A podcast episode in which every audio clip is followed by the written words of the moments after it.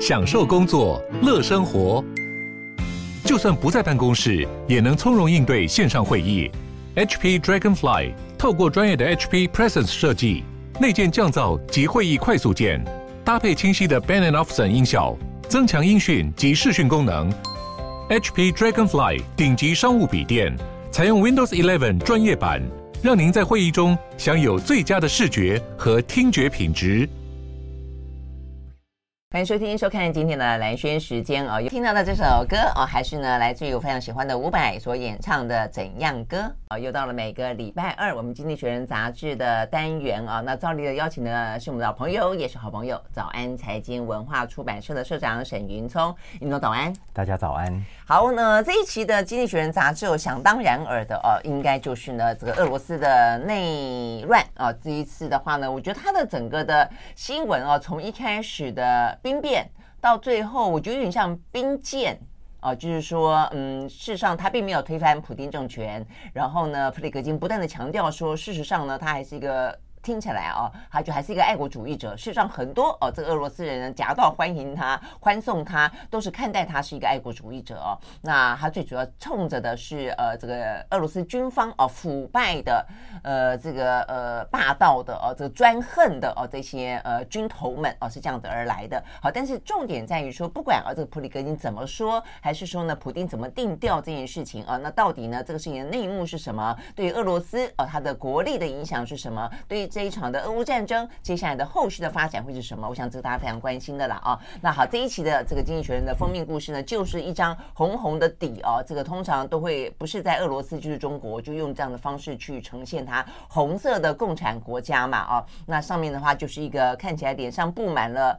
哎，蜘蛛网就像快要裂开来的普丁的脸了哦。好，但是呢，这是呃比较少见，我们看到呢，就是把普丁的名字啊，这个全部写在上面。所以我一开始就要问云聪说：“哎，好，来念怎么念？呃，The humbling of…… 来，你念了，你少了，不要。” 哎，我很少去看，就是有看到，但是就不求甚解嘛。就普丁的名字是什么？嗯，他翻译过来叫做呃弗拉基米尔嘛，啊，弗拉基米尔普普普丁。嗯哼，哎，为什么他要这样的全名写上去啊？一般很少人这样子写。可能视觉上也好看吧。哦，就他有一个编排上面的效果，是或者说一个比较正式的感觉哦，就是一个人或或许他是行将瓦解的感觉，就有点替他那个盖棺的感觉。好，那重点怎么念？我们非常认真的查了一下这个、嗯、呃，蓝轩真的很认真呢。我好奇，我真的很好奇，大家听一下。而且查了以后才知道说，说我以前就觉得为什么普丁哦、呃，明明看这个字义上面 P U T I N，嗯，应该是普丁，为什么会发现老美老英也都是念成普丁，普丁，对不对哈？嗯、听着像布丁一样。对对对对对对。但为什么有人翻译普京，有人翻译普钦？哎，我们这次顺便查了，大家听一下啊，够不够大声？Vladimir Putin。嗯哼，再一次。Vladimir Putin。嗯哼，你大家注意看那个普，它是普京啊，是 C H I N 的音。真的，所以从从今天以后我就要讲普京了哈，大家不要觉得我很奇怪，因为不查也就罢了，查了以后好像觉得应该就要念。那前面呢？来，你那个原创的英文比较好。没有。Vladimir Putin。对，Vladimir Putin。OK，很像，可以吗，Virginia Putin，嗯，嗯，OK，好，这就是呢这次的封面故事，The Humbling of the Plaginias Putin。OK，好，这有点，我说其实我我我的发音是很心虚的。所以你我虽然有时候，你是你是马氏，我虽然虽然常常在我 podcast 里面会刻意会不是刻意，就是我会讲用英文来念那个标题或者一些关键字，其实主要是让大家可以回头去 Google。但其实我的发音是不准的，我是有口音的，我是有腔调。对对对对，以前我没有特别注意，后来我我发现我们的听众朋友有些耳朵很尖的，他们都听得出来。当然啦，嗯，就马来西亚英文跟新加坡英文，基本上来说，哎，其实你是有点已经变来变去，然后在台湾住久了，有点台湾腔啊，然后去美国做一阵又有美国腔啊，所以根本杂菜腔。就是联合国。OK，好，那好，总而言之啦，啊，我们呢，呃，顺便让大家知道了一下啊，这个 Putin。啊，是 他的俄文怎么念？嗯，对，所以所以其实你看，CNN 的的其实这些老美念的也都是不对的，他们根本也不管，也不管正确与否，嗯、反正英文 P U T I N 就直接念 Putin。对，我后来哦，就是因为我们像比方说我在选的歌，很多也是选一些很很很奇怪的国家的歌嘛，嗯、或者法文、德德文什么什么呃丹麦文都有。但后来我也。偶尔会去查，嗯，但是查了不见得念念得出来是一个，一个就是因为你会发现，其实西方世界国家都很习惯以自己的发音为准，去自己念他们看到别人的国家的这个文字。那 既然这样子，那这个就比较简单一点了嘛。嗯，我我们其实也更更扯就是了，我们都直接干脆有自己的文字。自己发明嘛，对对对，不过事实上，这也反映出来，这个我我我我我说真的，就反映出来为什么俄罗斯哦，他们在我们看这场俄乌战争，就是说俄罗斯也好，或者现在中国也好，他们看待这个西方文明主宰了全世界，然后呢，呃，这个奠定游戏规则，在这个国际的场域当中那么长的一段时间，他们会有一些心当心里面的情绪，也包括了普丁哦，大家普京哦，大家都认为说，真的是专横到，真的是独裁到一个程度呢？为什么他们的老百姓还是？是那么的支持他们，所以我想这件事情其实跟我们刚刚聊到的啊这些都有关系啦，文化啦，哦、这个语言啦，哦、啊，这些。所谓的呃霸权等等啊哦，好，但回过头来看，那呃先前我们当中就看到说呢，其实，在俄乌战的过程当中，普京他的呃这个支持度在国内哦看起来确实都还有八九十，但是这一场的兵变或者这一场的兵谏，看起来显然的并不是这个样子。至少有两个点嘛，第一个点就是说，我们看到呢这个普里格金他的呃这个军队长驱直入，而且沿途俄罗斯的人民都基本上都是夹道欢迎，差点没献花。哦，所以我觉得这件事情有反映出来说，那是不是他们其实，呃，并不心里面并没有那么的去支持呃普京的这场战争或者普京的这个政权。那另外一个就是说呢，呃，这次普里格金反映出来就是说，他其实军方内部的权力事实上是有分裂的。哦，所以呢，这个只有仅止在军方吗？还是在其他的部分？嗯、其实呢，普京他的权力结构没有大家外面想象的稳。嗯。不过现在因为啊，它真的是处于战争状态啊，所以俄乌之间，我们现在所看到的很多讯息，老实说，我都建议大家要某种程度的保留。嗯，不管这个讯息来自俄罗斯还是来自乌克兰，不管这个讯息来自中东的媒体还是西方的媒体，我就觉得大家可能要打个折扣。嗯，比方说你刚刚讲的，呃，普里格金、华格纳的军。呃，一路回到俄罗斯，回到莫斯科的路上，你说受到民众夹道欢迎，嗯嗯，我这个还是要保留的，嗯，呃，因为要知道，其实最早出现的新闻是说，他们一路进来是畅行无阻，没有遇到任何的阻挠，嗯，好，所以周围的百姓也不当一回事，就让他们进去，嗯，所以我们最早看到的是这样，但是呃，后来就看到衍生说，哇，夹道欢迎，大家老百姓很很显然对普京非常的不满啊。但其实我昨昨天才看到，像应该是《纽约时报》啊，他有就真的去访问当地的民众。嗯，当时华格纳的军叛军要回头往莫斯科移动的时候，到底他们心里是怎么想的？嗯哼，你是那些居民吗？居民，嗯、哦，我也看了一些访访问啊，就他们把他当成一个爱爱国主义者啊。嗯，那是，是嗯嗯，但我看到了这一篇，他其实大部分他告诉他里面访问的啊，大部分其实是心生恐惧的。嗯哼，你知道就是我，我后来看了就是觉得可以想象。你像我们今天，如果你想想看，呃，马路上突然来了一队军队，嗯，你觉得你会挺身而出说你们怎么可以？还是其实你就只能在旁边静观其变？你甚至可能要开始收拾细软，准备呃躲一下，待在家里先不要出来，因为你不知道外面到底发生了什么样的事情。所以我我看了那个访问是说，当地的居民，呃，这是西方媒体自己写的哦。呃，其实大很多是是害怕的，很多是不知道发生了什么样的事情。嗯，但我觉得，因为我看到的，我也是有特别去看啊，就是说，呃，他们访访问，而且可能不只是《纽约时报》是文字上，我看很多是一个呃电视媒体或者说影影音的媒体的访问啊，嗯、所以我觉得应该这样说，就是说他的讯息很混乱，嗯，而且呢，其实支持者跟反对者，或者是说呢，呃，心里面有疑虑哦，不敢表态者都有。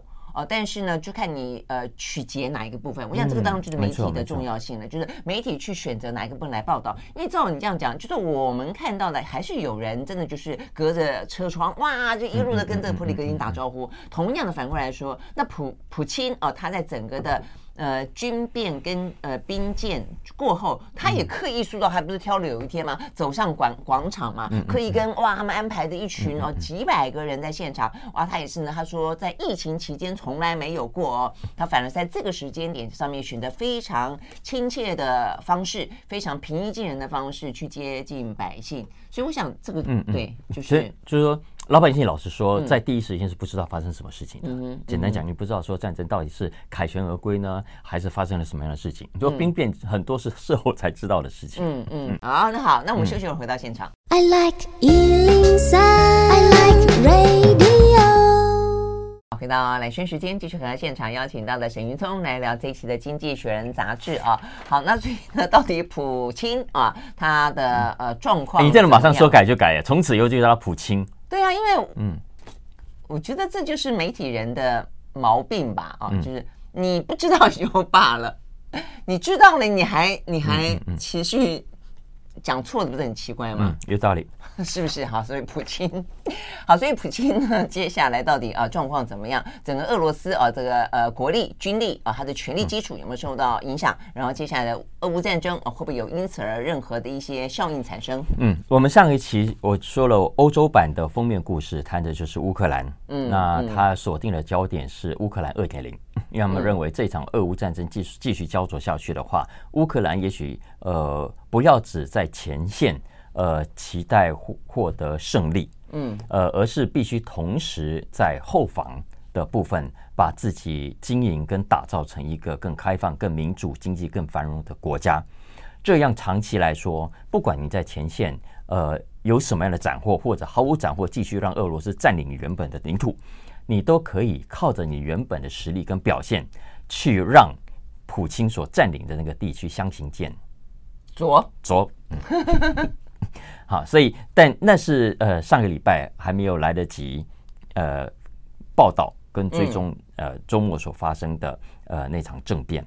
那这一期呢，《经济学人》就进一步的。呃，想要 follow up 这件事情。嗯嗯、那目前为止，我刚刚也跟蓝轩讲，其实西方媒体对于到底过这当那三十六小时发生了什么样的事情，目前为止，包括经济学人在内都没有具体的事实。其实大部分都还是在推论跟一些周边的事实去兜啊。所以这一集经济学人比较大的部分都还是放在他的评论。嗯，那他评论的结论其实就像这个封面所呈现的，普京的这张头出现了裂缝，但是还没有四分五裂。嗯嗯嗯，好，所以他就说，呃，这一次华格纳的兵变的确揭露了普京的弱点，但不等于普京就从此完蛋了。俄罗斯在他的统治下就即将解体。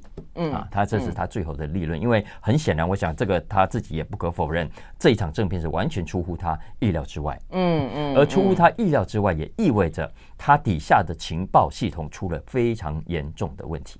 嗯哼，嗯，但是这个出了严重的问题，目前为止到底是哪一个关卡，以及接下来他怎么去弥补跟状况？我说，我说，接下来我们可能还有需要进一步的的讯息。但是目前看起来，呃，很显然，第一个，呃，老百姓虽然不支持普京，嗯，但是也未必支持普利戈金。嗯，或者倒过来说也是一样，老百姓不支持普利克金，但也未必代表着他们就从此死心塌地的跟着普京。嗯哼，嗯嗯，所以意思是说，现在西方很多人很乐观，认为经过这一场政变，代表着普京从此完蛋了。嗯，好，但经济学人要告诉大家，实际上并没有，因为在没有替代。普京的人选的情况下，俄罗斯老百姓其实没有其他的选择，还是只得继续的支持他。嗯嗯。但是继续支持他不等于未来普京就可以很稳定的执政，因为经济学人说有两个因素长期来说对普京是不利的。哪两个因素呢？第一个，乌克兰的反攻。嗯啊，所以没有错。我们六月初说他要大规模的展开反攻，可是包括经济学人在内都必须承认。其实那一波雷声大雨点小，嗯啊，到目前为止看起来还没有啊，嗯，而且这个叫做正式的反攻了吗？好像也还没有啊。对对，所以呃，所以经济学人说，呃，长期来说乌克兰还是会有进展的，只是慢了一点，所以他认为这会是普丁长期来说不利的因素。嗯，那另外一个不利普京的因素是经济问题啊，因为经过这场战争，呃，俄罗斯内部的消耗非常的快。嗯，呃，俄罗斯卢布目前为止已经跌了百分之四十，而且看起来武器也会越来越不够。嗯嗯，所以在不够的武器的情况底下，经济学人认为，普京接下来恐怕不再有足够的财力来进行大规模的进攻。嗯嗯嗯，所以在这种情况下，普京急不急？肯定会急。嗯，经济学人说，急了会怎样呢？他目前也只能靠继续的压迫国内老百姓，继续继续的压迫军方，撑在那里啊。那经济学人从他的角度来看说，这种压迫。这种硬撑是迟早撑不住的，嗯，而当他撑不住的时候，他会不会狗急跳墙？要知道，他是一个核武大国，是啊，所以《经济学人》这一期的这个封面故事的最后的重点是要提醒西方国家，应该要针对这个最后可能撑不住之后的结果有所准备。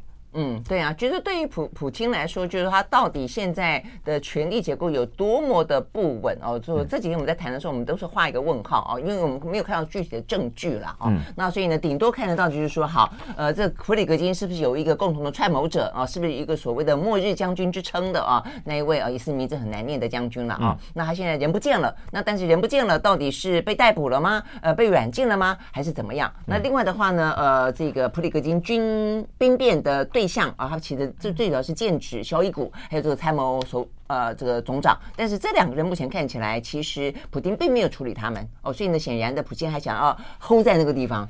啊、嗯，而且他还出来见了广场上面的人民等等等啦，哦，所以你会看得到呢，他还是非常努力的啊，想要去巩固住、维系住他这样的一个看起来有有裂缝的权力基础。好，所以呢，到底哦，这个后续会怎么走？会不会呢，反而越要去 hold 住，然后就越越采取决绝的手段？我觉得这件事情其实是真的，真的还蛮值得观察的。我们休息，回到现场。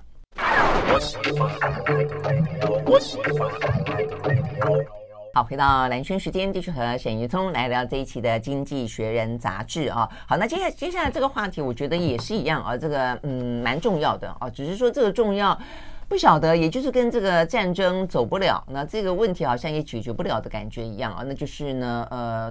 整个的能源危机，整个呢地球极端气候，呃全球暖化等等的问题啦。哦，这一两天我看到这个新闻，包括台湾也是一样啊，哇，这些热到爆。其实五月份的时候就已经有讲到说呢，亚洲国家出现四十度以上的高温了。嗯、那现在就不断的破纪录就是了哦。好，那现现在呢，大家就觉得说好要用用绿能啊，但是绿能的成长也就很慢。台湾也是一样啊，嗯，就慢的不得了。然后呢，还想说什么二零二五要飞核家园，我们的绿能希望占百分之二十，现在大百百分之六点多、七点多而已，哎，还差十几哎，这个部分要怎么补得上？嗯，哦，所以现在看起来台湾就拼命补，怎么补呢？就开始在余温上面盖光电板，在这个什么农农作物上面呢盖这个太阳板。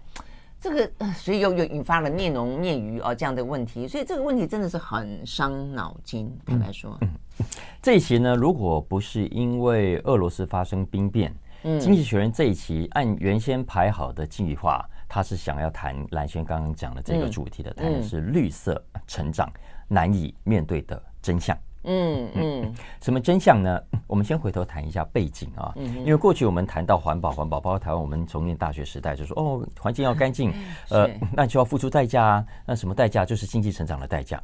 因为以前我们都努力的追求经济起飞、经济成长，所以怎么样，环境污染都在所不惜啊。然后这个这个环境污染的成本外部化等等。所以呢，接下来如果我们要重视环保，我们成立了环保署，那。经济部就开始跳脚了，那么未来的经济增长率怎么办？啊，我们经济，所以呃，在过去我们看待呃环保与经济是当做跷跷板的，有一边就没有另一边啊。但后来就衍生出一个新的说法，是所谓的绿色成长，也就是说我们。其实环保跟经济成长之间未必是两个敌对的概念，相反的是可以相辅相成的。嗯，为什么呢？因为我们未来在环保科技上的投资，我们在新的绿能上的投资，是可以带动新的就业机会，创造新的获利的机会，进而带动整个经济往另外一个方向继续的成长，而不是因为我们要了环保，经济就会衰退。嗯，好，所以这是过去我们谈绿色成长的理想状态。啊，理论上这似乎是可以成立的，嗯，但实际上呢，经济学人说，maybe 从西方国家的角度来看，也许是可以，因为西方国家的科技比较先进，呃，他们过去的老的产业也走得七七八八了。但是如果我们扩大到全世界的角度来看，绿色成长在很多的国家，特别是新兴国家、开发中国家是没有办法成立的。嗯，因为在很多的开发中国家，现在都还是大量使用呃高污染的能源。嗯，也就是说，未来如果他们要经济成长，因为接下来如果新兴国家呃到那里去设厂啦，嗯、呃到跟他们做贸易啦，让他们的工业进一步的成长跟起飞的话，那么对这些新兴国家来说，他们的成长就等于碳排放的增加。是啊，而且他们很多是连基础建设都不够完备。你说这个基础建设，就是说你要迈向一个比较科技化的一个比较呃低耗能的那样的一个基础设备，你连最根本的都没有，当你要达到那一步的时候，过程当中可能就。就是得要加紧的进行碳排放了，不是吗？或者或者制造更多的碳排放。嗯，没错啊。所以意思是说，西方国家你不可以一厢情愿的，呃，很很很武断的或者过度美好的去想象所谓经济成长，呃，经济绿色成长的好处。嗯，相反的，他引述的是国际货币基金的一份研究，他研究九零年代以来七十二个开发中国家，结果发现这七十二个开发国国家。如果说他每年的经济成长是成长的，他说啊，平均每一年成长一个 percent 的 GDP，嗯，会等会相当于带来碳排放会增加百分之零点七，嗯，好，也就是说，如果你要它成长百分之二，它也就是百分之一点四的碳排放的成长啊，所以在如果按照这个模型，他们往下推估的话，到了二零三零年。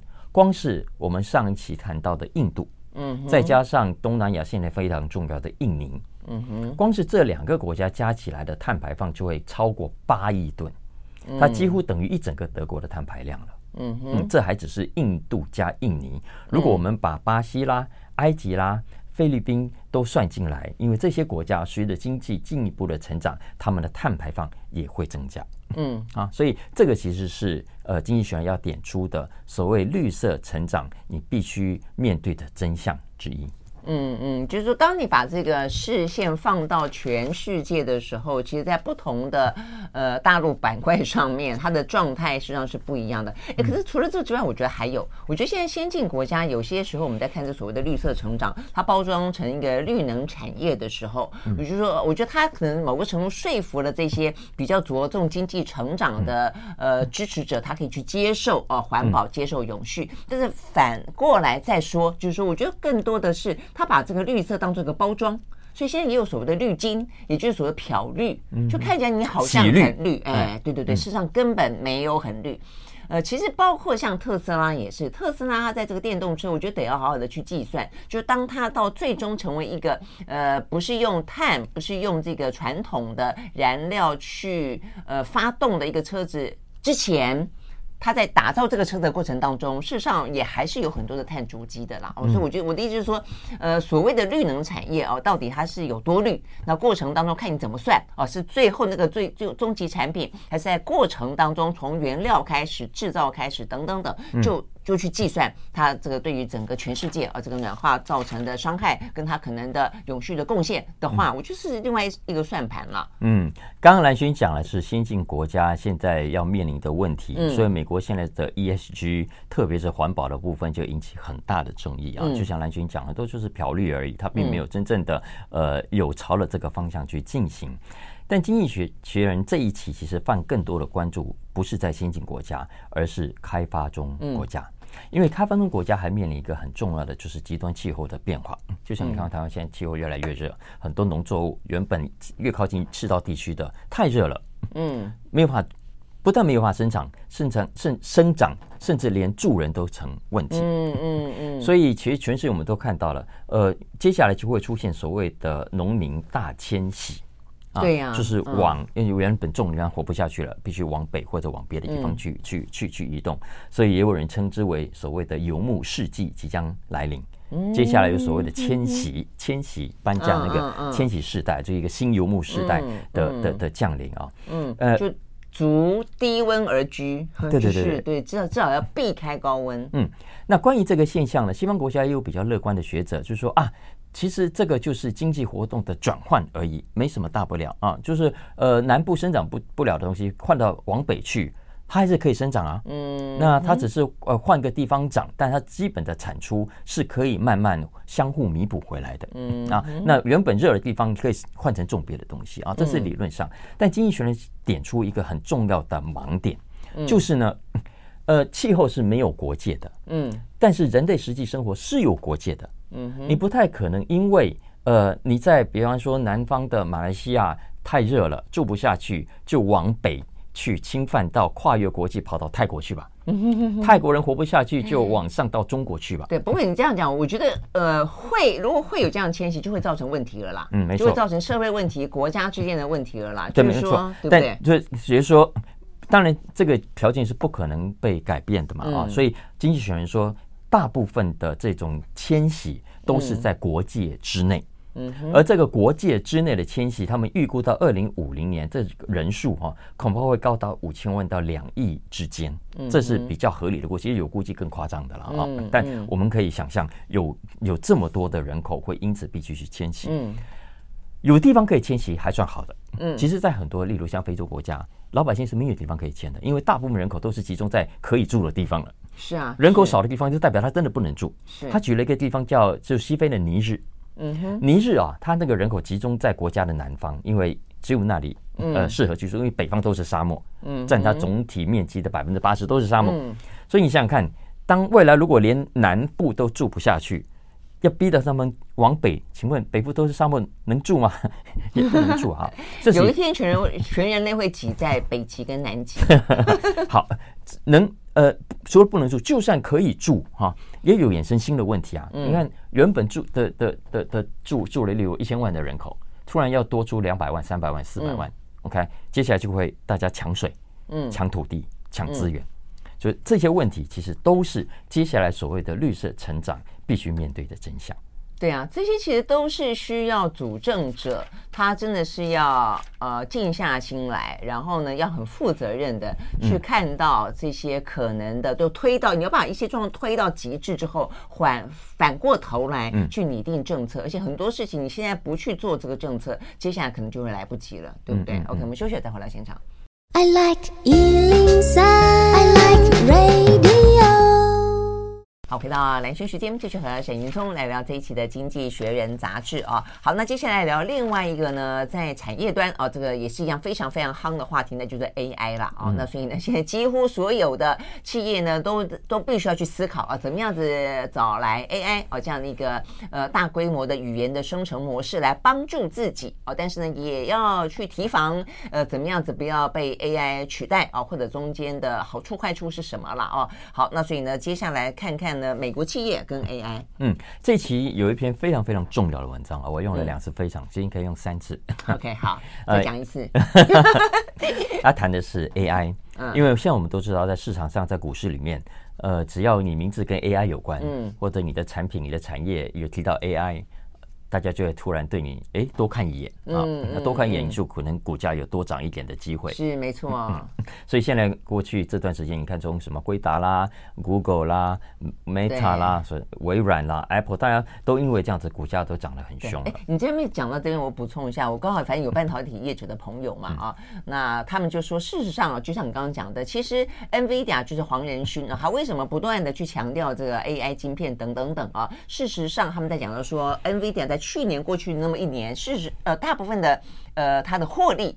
那个时候，AI 整个所谓的呃 ChatGPT 并并还没有出现，所以它其实很多的呃它的呃营营收并不是来自于 AI，它是来自于挖矿，是来自于加密货币。呃，但因为现在 AI 很夯的关系，哦，所以呢，他就把这个辉达、NVIDIA 包装成像是哦，就是呃就是生产 AI 晶片哦，就是呃靠靠这个 AI 晶片飞起来的。其实不尽然啦，我只是想到这个，其实就是因为现在的 AI 这个话题实在是太太夯太夯了。嗯嗯嗯，没错啊。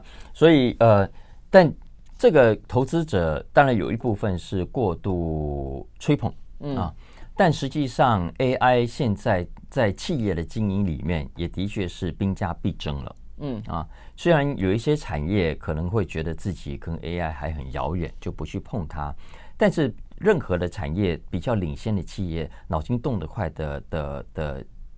CEO 都已经开始注意到，哇，这件事情恐怕没有办法忽略了。嗯，所以经济学人就说啊，你看像那个金融业好了，那个 Jamie Dimon 他就说，目前光是机器学习工程师在他们银行里面就有超过六百人。嗯，他们内部至少有三百个软体已经有在使用 AI。嗯，制药业的李来也说，他至少有一百个专案现在也是在用 AI。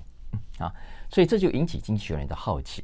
嗯，到底美国现在企业导入 AI 的情况怎么样？嗯哼，所以他这一期呢就做了一个调查。嗯，他做了一个 AI 导入指数。啊，他试图了解一下，比方说他用标准普尔五百大指数成分股作为样本，去了解。到底现在这一些大企业他们是怎么使用 AI，怎么应用 AI？就除了外面投资者贴给他们标签之外，除了他们自己喊出来的口号之外，这里头有到底多少是？是洗 AI，你刚讲洗绿哈，就怎么运用用运用到什么程度？对对对对，所以呃，经济学这一次的这个调查，这个导入 AI 导入指数呢，它它是根据五个重要的指标啊。第一个指标是跟 AI 有关的专利占比，就是说你这个公司里头跟 AI 有关的专利占比是多少。第二个是针对这 AI，你们公司有投入多少的投资，就是创投的部分啊。第三个指标是你们有没有在并购跟 AI 有关的公司？有的话，并购多少？第四个是征才，你们从征才的广告去分析，你们征的人里头有多少跟 AI 有关？有多少是 AI 部门？以及最后第五个指标是在过去这段时间里头，你们在所谓 earning calls 跟分析师的的的沟通过程中有。提到 AI 啦，提到科技啦的比率有多高？嗯啊，所以经济学人根据刚刚讲的这五个指标，就去看看，呃，到底这五百大里头哪一些产业？呃，对 AI 的重视程度比较高，哪一些重视程度是比较低的？哇，这个调查很费工哎！哎，对对对对，嗯，其实蛮有趣的啊，所以我很推荐大家看这一篇文章。如果你关心 AI，所以我觉得你不能不关心 AI 了，所以你还是要看。那有几个发现，呃，大家可以去看，我是简单帮大家整理。比方说，第一个，人才，嗯，显然现在美国对 AI 的人才需求是大爆发的，嗯，你看过去这三年，美国这五百大当中有三分之二。都在征人的时候有提到，他必须具备某种的 AI 技能。AI 技能是什么？呃，你要你要知道 AI 语言啊，或者至少你要懂得操作啊。对，我觉得这个很应用啊，没错没错。就像我们以前说，你要打字，你要会打字，你要会用 Word，你要会上网，对，一样啊。所以你看，呃，现在的 AI，我相信对很多人来说，觉得好像很陌生。嗯，其实你看，我刚才举那个例子说，你当年是连用 Excel 的人。都是很陌生的，是啊，都还要到特别强调那是某种新的技能。所以我要提醒，就是说，就你要懂得使用啦哦。所以最近最流行的一句话就是说，AI 不会取代工作，AI 只会取代不会用 AI 的人的工作。啊，所以我觉得这个是真的还蛮重要的。是啊，呃，刚刚讲是人才的需求，再来专利也是啊，这个其实也不用说大家。我看很多报道都有提到，过去这两年跟 AI 有关的专利都大爆发，这也不意外。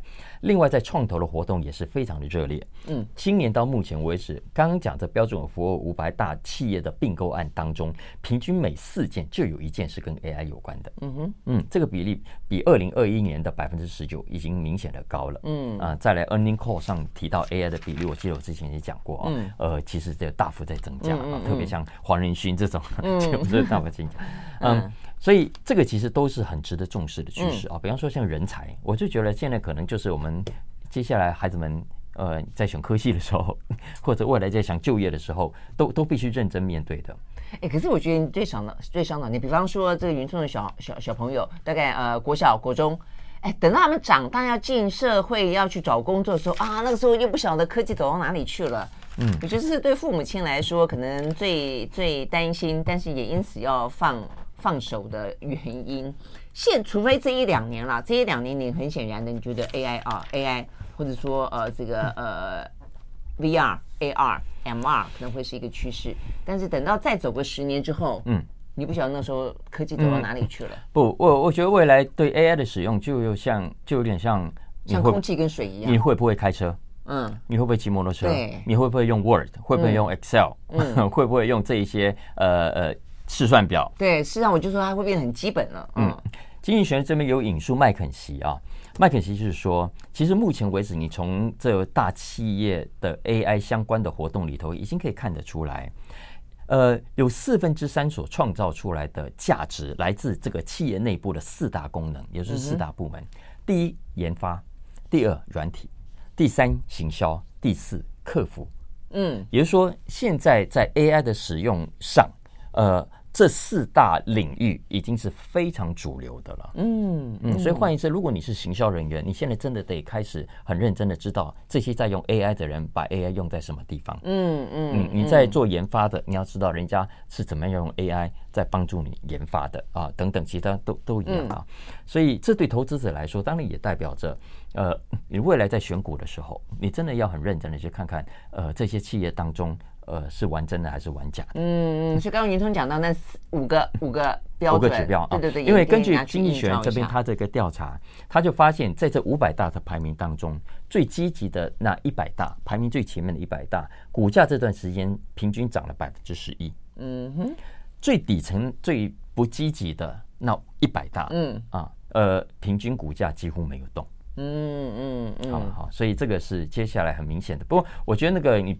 投资者要注意，可是我觉得大部分应该更重视的还是技能，嗯，还是技能啊。呃，现在他这边就举例啊，你看股价涨最高的，但是 NVIDIA，嗯，NVIDIA 过去这三年来，它所每开出的三个职缺，就有一个是跟 AI 技能有关，嗯嗯，啊，所以你就知道说，呃，这两者其实都是，而且我刚其实当然不只是回答 Alphabet、微软、呃，亚马逊。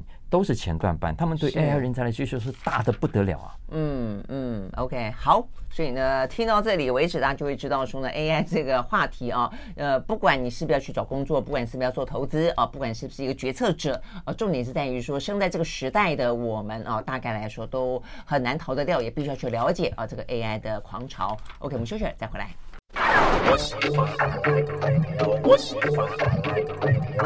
好，回到来讯时间，继续和沈云聪来聊这一期的《经济学人》杂志啊。好，最后呢，聊一个真的还蛮有趣的话题啊，如何设计国旗？哎，这个嗯，OK，好，这个有有任何一个新诞生的国家可以来重新设计一次国旗吗？我现在都对国旗哦非常的好奇，因为我发现国旗的样子啊，嗯，大部分都是这样的，就是那种贴。几几个色块，对不对？哈，很多都是这样子。然后呢，要不然就是那种一个底色呢，很多星星在上面的啊。就是大概来说，像中国就有很多星星在上面，然后美国也是很多星星在上面，是不同的星星。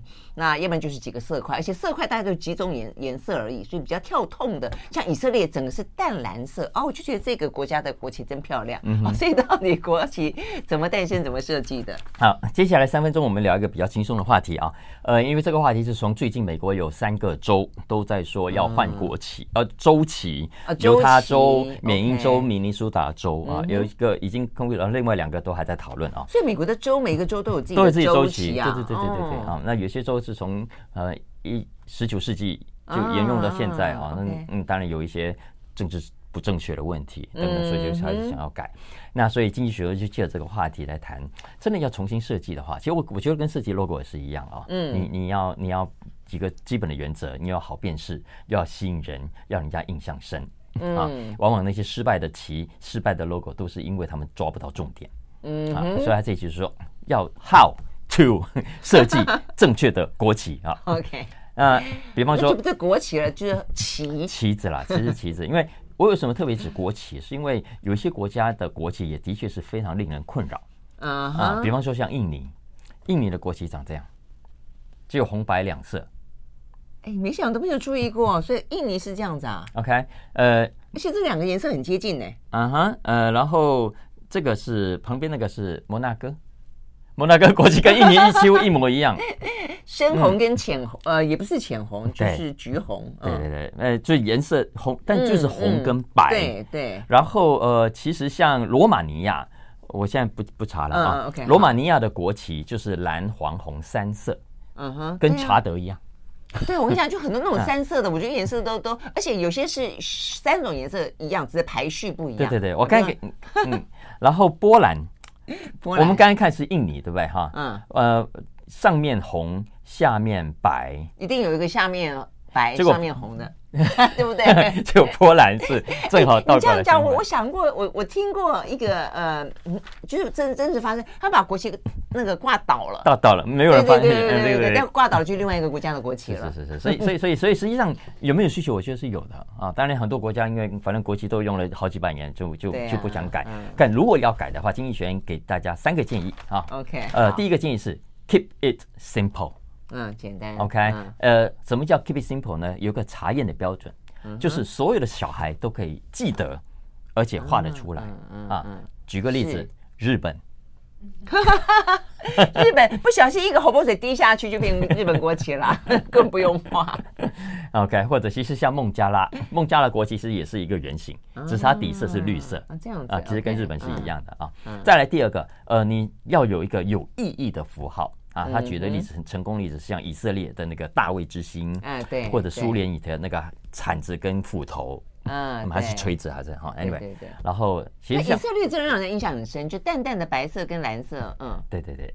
再来第三个比较重要的原则是颜色要单纯，嗯嗯，啊呃，你不要花花绿绿的，嗯嗯有花花绿绿的国旗吗？有哦有哦，真的，嗯，然后呃。哦，其实你刚才讲，我刚才讲三个错了，是四个。OK，好，最后第四个叫独一无二，所以就很难拿独一无二。嗯，有啦，其实他就举像尼泊尔，尼泊尔其实那他有有那个，他是一般都是这样子，尼泊尔的旗是两个三角形。哦，这样子吗？它不是方的，哎，不是方的。哦，它比较像是存在。不是啊，它是方的，但是它那个是形状，你一看就知道，那是很特别的一个一个一个两个，像锦标的感觉。对对对对对对对对啊！其实说起来，我们中华民国国旗还算是独特，没有我也觉得不错，而且而且有有意义嘛，哈，就青天白日满地红，对啊，对啊，对啊，对。对，但是对这这这，就像美国的星条其实，他也举例，他觉得也算是成功的，因为五十个星星代表五十个州。没错，哎，我觉得到目前为止最没有，好像没有什么国家跟他很像的，对不对？英国其实也不错，对不对？一个一个米字那个，对对，嗯嗯，OK。所以呃，美国的问题在于说，它不断的要加星星或减星星啦，对不对？那有时候周变多了，周变少了嘛，对不对？嗯，有变变有变少过吗？有啊有啊，没有了，现在现在没有，不可能再少了。啊，台，除非除非要加一个台湾，对，我正想讲可以加一个，我是想要挤进去嘛。OK，好，所以呢，原来这个设计国旗、设计旗子啊，这个还蛮有趣的，这个很多的学问在里头。我我觉得好玩，我看这个文章就回头去查一些国旗，我觉得大家也可以去查查看，你会发现蛮好笑，蛮多旗国家的国旗蛮像的。OK，好，非常谢谢云聪带来这一期的《经济学人》杂志，谢喽，拜拜，下周见，拜拜。